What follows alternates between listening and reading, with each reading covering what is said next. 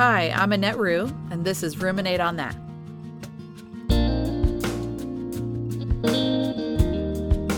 Hi, everyone. Welcome to part two of Spiritual Whiplash.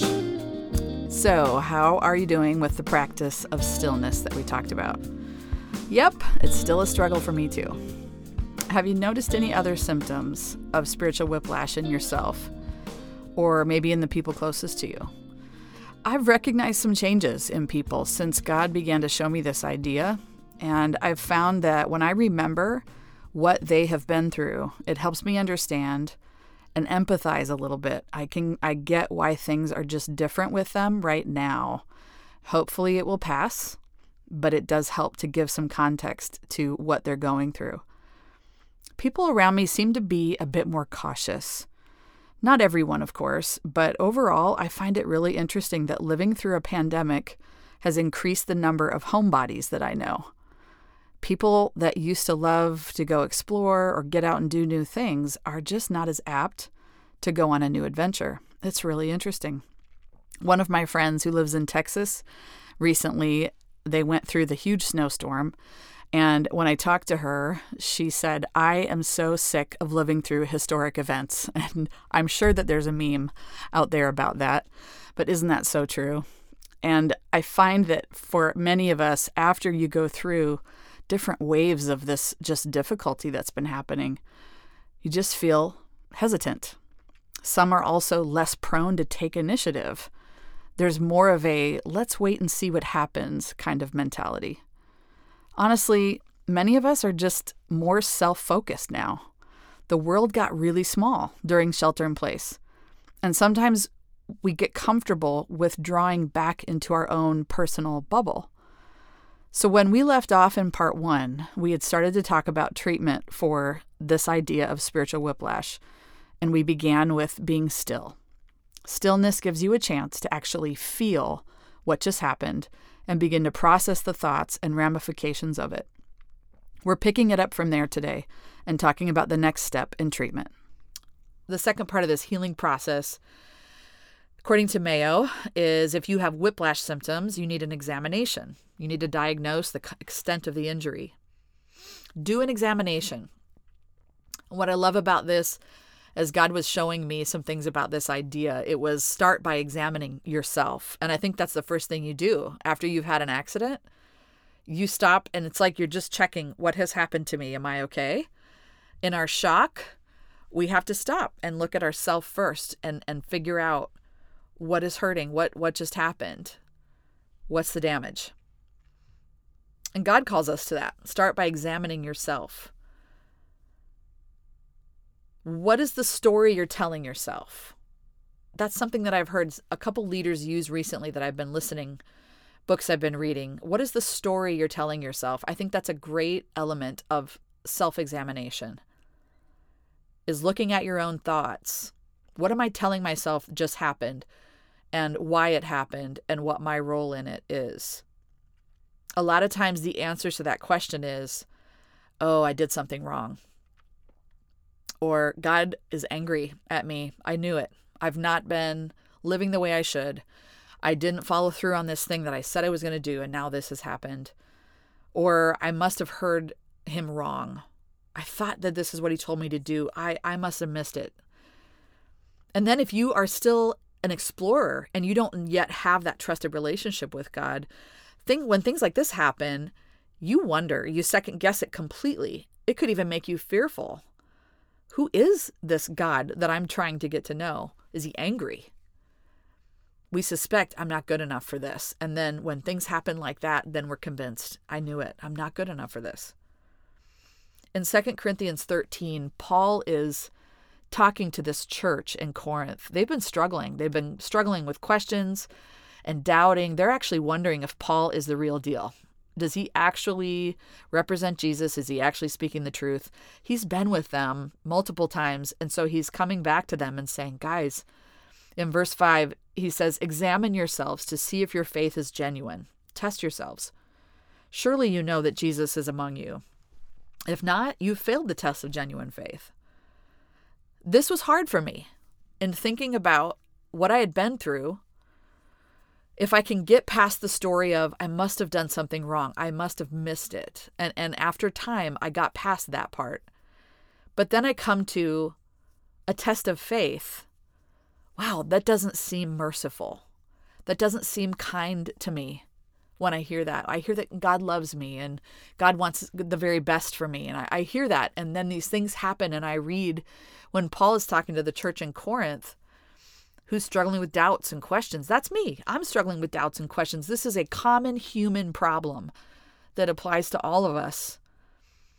And he says, examine yourself to see if your faith is genuine. At first blush, that's hard for me. Really? This is a test. that that's that's what happens in my mind. But here's the reality that I know from living life, from following Jesus and seeing his goodness come through time after time after time. When I'm going through a difficult time, it squeezes whatever is inside me out. As that, I don't know, that people refer to the, if you squeeze an orange, you're going to get orange juice. If you squeeze a grape, you're going to get grape juice. Whatever's in there is going to come out when it's squeezed. And that's a classic idea. When these trials, these traumatic things happen that bring life to this abrupt stop, we get squeezed and whatever's inside comes out. So let's look at what's inside. What what is coming out after this squeezing experience, after this trauma has broken some things open in your life and stuff is oozing out. What is oozing out? Because it was already in there. It's not like it just happened because of this. The trauma, the difficulty, the trial whether it was because of your consequences or it was because of something completely beyond your control, still shows what was inside you. And then I have to decide this is an opportunity. Am I going to examine it and be honest with myself? Do a, an honest self examination? Am I going to look at it and go, okay, is my faith strong? Do I actually believe what I say that I believe? Or in these moments, does it show that I don't really trust God the way I say I do? That the songs that I sing in church, I'm not so sure I'm fully on board with that. And we can get discouraged when we look at that stuff. If you find yourself in a place that my faith is not as strong as I thought it was going to be, you can get discouraged by that and you can condemn yourself. And I get that. It's the mind game that we're always going to deal with. Or you can decide this is an opportunity and I'm thankful to see an honest assessment of where I actually am. The next phase of the treatment is to run some tests. We all know that your doctor is going to need to order several tests to see what's going on inside, especially with something like whiplash. You can't see it from the external, you can't see it from the outside. There's all these cool scans we have now to see what's going on inside. And what's so interesting about this is those scans reveal all the injury that's happening there. And in a lot of cases there isn't as much as that they can do for whiplash. There's not as many actual physical treatments. It's a very slow process of rest and in some cases therapy. And here's what the reality of therapy and another correlation that really clicked for me was that a healing from an injury can often be just as painful if not more, than the injury itself. That's hard. If you've ever been through physical therapy um, for any reason, an injury or surgery or something, you know that that process of physical therapy and rebuilding strength and allowing the muscles and tendons to heal is so painful and and it requires great discipline and fortitude to stick it out. And I think that that really rings true when something like this happens as well. When there's been a traumatic experience in life, small or big, however you define it, that it's very common that the process of healing from it can be just as difficult as initially experiencing the impact of it. And here's the reality that I've come to accept and actually now, after years, I've come to appreciate is that my comfort is not God's top priority. My character is. Character is what matters in the long term. Character is what makes me a good wife and a good mom. It's what makes me a lover of people someone that is a genuine friend. That's character. Character is what makes me successful in my career is having character and doing what I say I'm going to do and being who I say I am. Comfort is not the top thing in the mind of God when He looks at us, it's our character. And character is only proved by testing. In Isaiah 48:10, we have an example of this testing process. Behold, I've refined you, but not as silver. I've tried you in the furnace of affliction. Another translation of that says, I have tried you in the furnace of suffering. Ooh, that does not sound like something I want to choose. Along with rest, the theme of suffering is really prevalent in Scripture, and we don't really love to talk about that.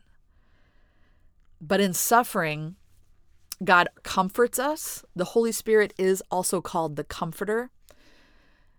He comforts us, but He also, through suffering, tests us and tries us and allows it to purify us. What's so good about God is even some of the suffering that I go through is because of my own decisions, the consequences of my own actions. And even in that, God takes it and uses it to purify what's who I am and the character that's inside of me, the person I am becoming. Psalm 66:10 is another example of that. You've tested us, O God. You've purified us like silver. And then in 1 Peter in the New Testament, in 1 7, says these trials will show that your faith is genuine. It's being tested as fire tests and purifies gold. Though your faith is far more precious than mere gold.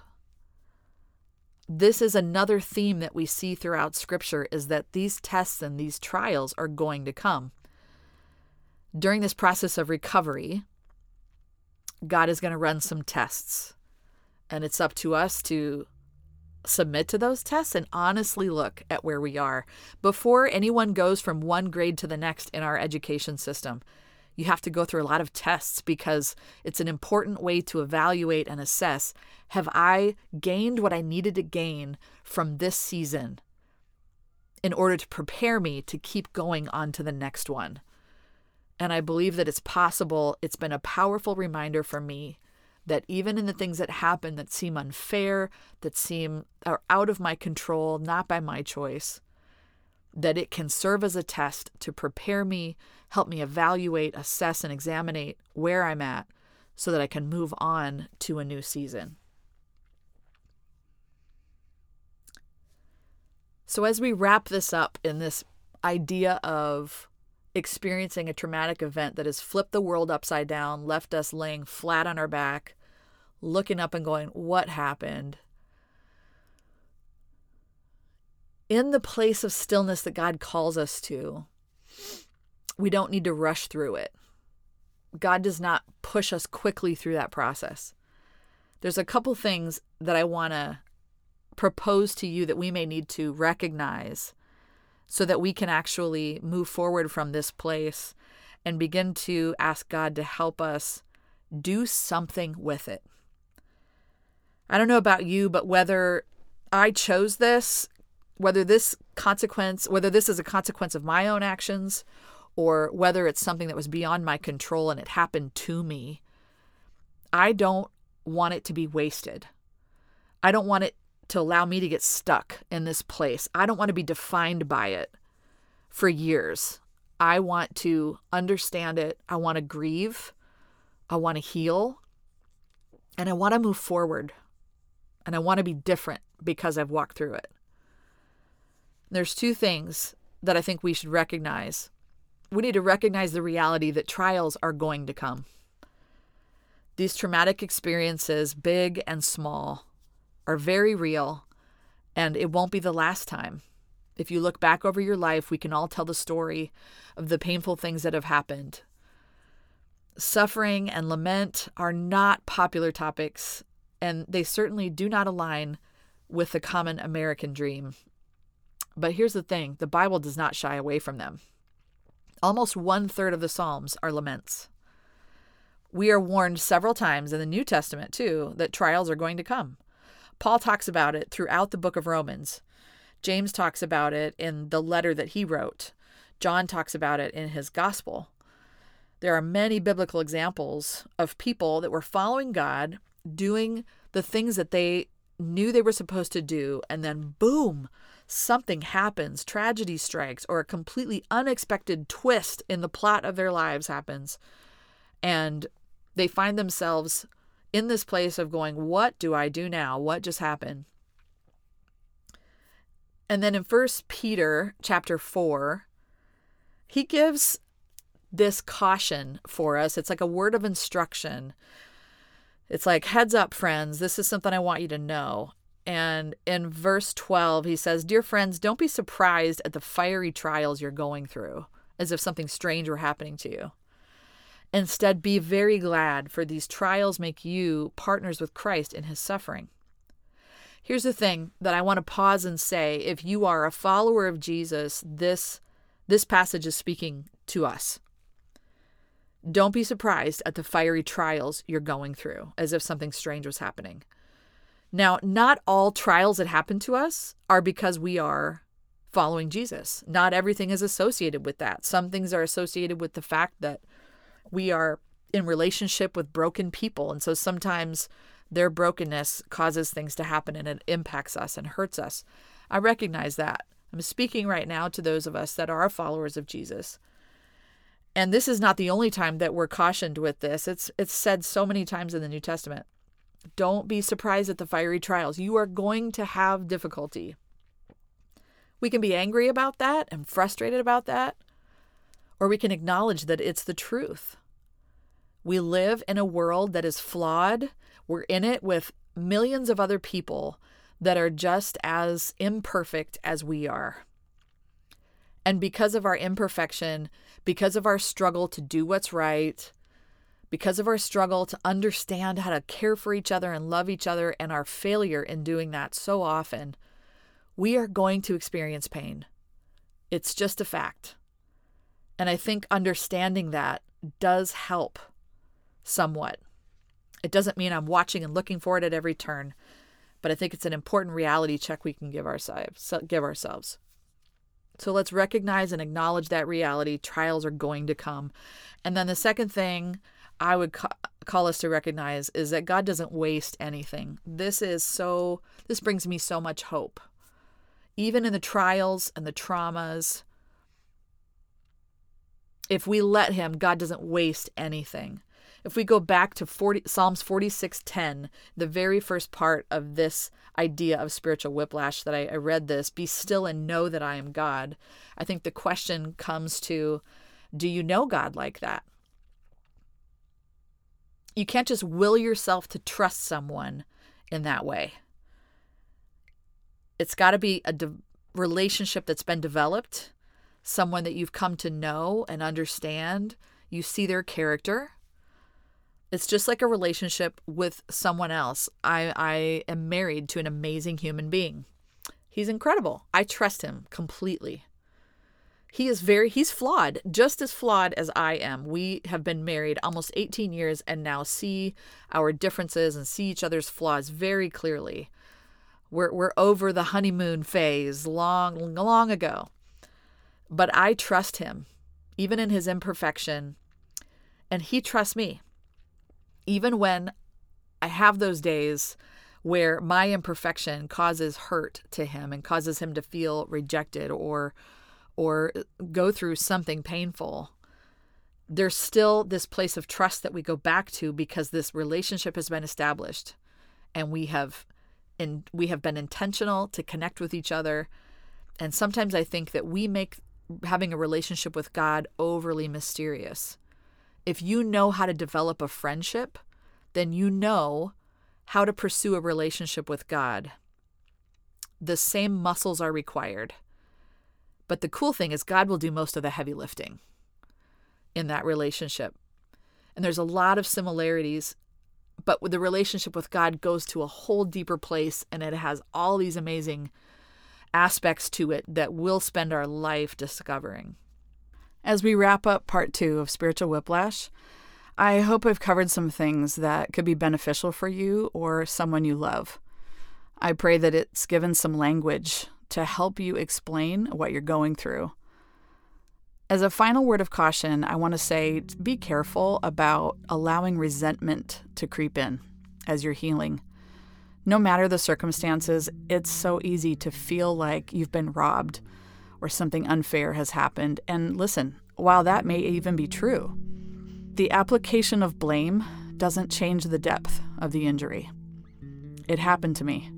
So now I need to take responsibility for how I'm going to respond and seek healing. The trial doesn't have to become the headline of your life. The hard stop is not your story, it's just a chapter. Where do you go from here? And we can't be alone in this healing process. We need others to navigate all the twists and turns that are going to come. A godly counselor has been a huge help to me over the years of screen door moments. Friends and mentors who have strong faith have literally carried me at times. Find those people. Connect with a life giving church and share what you're going through.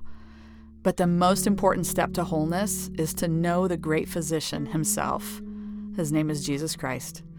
Draw close to him. Take time to sit with him and let him examine your life and teach you I'm so thankful for his healing touch. I'm living it right now. As you take a couple minutes to ponder today, know that I'm praying for your healing too. See you soon.